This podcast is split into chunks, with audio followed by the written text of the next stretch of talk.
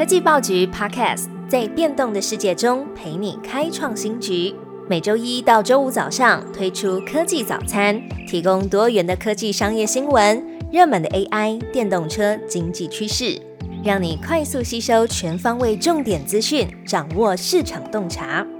科技早餐今天精选五则国内外重要科技新闻。首先关心到黄仁勋出席红海科技日，宣布打造智慧工厂。红海董事长刘扬伟亲自主持红海科技日，也找来 NVIDIA 创办人暨执行长黄仁勋担任嘉宾。两人乘坐 Model B 进场。黄仁勋风趣的形容 Model B 的 B 代表 Beauty，还有 Beast，因为 Model B 跑起来可以像是一头野兽。黄仁勋也宣布，很高兴拓展跟红海长达十年的合作，未来将会跟红海创建基于 NVIDIA 的加速运算平台的人工智慧工厂。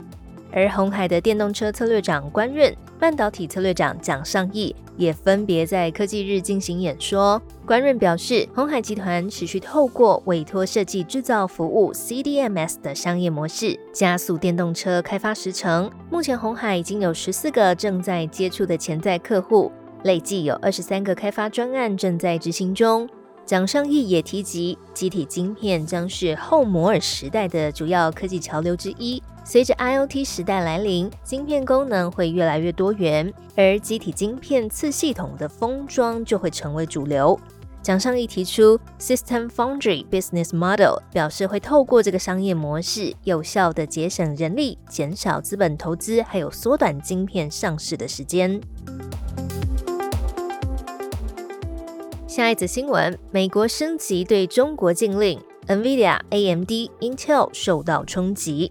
美国政府宣布将扩大限制向中国出口先进 AI 晶片的范围，规定将在三十天内生效。外国媒体报道，这个新规定呢，也进一步限制了先进的晶片和晶片制造设备商出口到伊朗、俄罗斯等国。美国表示，这个举动是为了解决去年管制措施的漏洞。抑制中国的军事发展。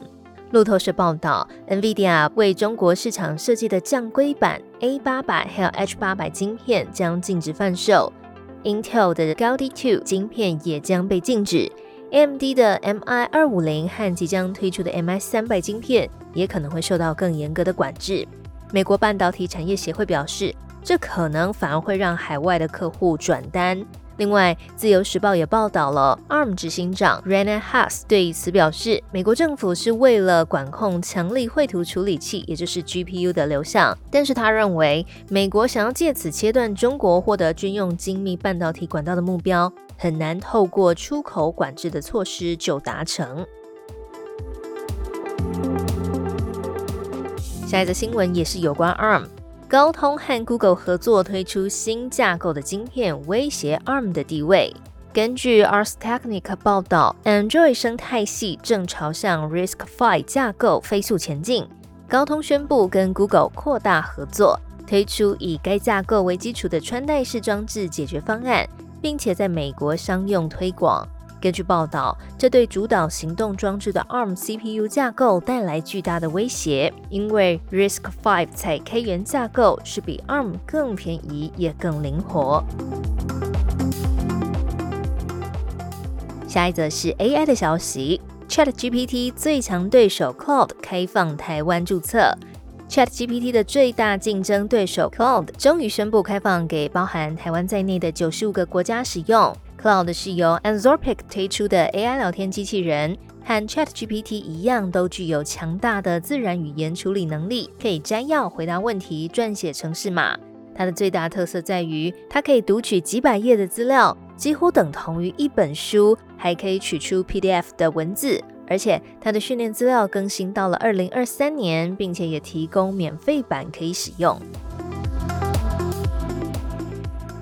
今天最后一则消息，YouTube 提出了八个新功能，让你用一根手指头就能两倍速快转。Google 为 YouTube 推出了多项更新，例如有稳定音量的功能，避免你被影片突如其来的大声音量吓到，也避免你因为影片音量太小声还有手动调整。还有用手机或是平板来看影片的话，用手指头按住画面的任何地方，也就会自动开启两倍速的快转播放，还新增了荧幕锁定功能，避免画面不小心摸到或按到的时候，就把正在播放的影片卡掉了。而电视版本的 YouTube 也提供了新选单，方便使用者订阅或是使用影片的章节。赶快打开你的 YouTube 看看更新了什么吧！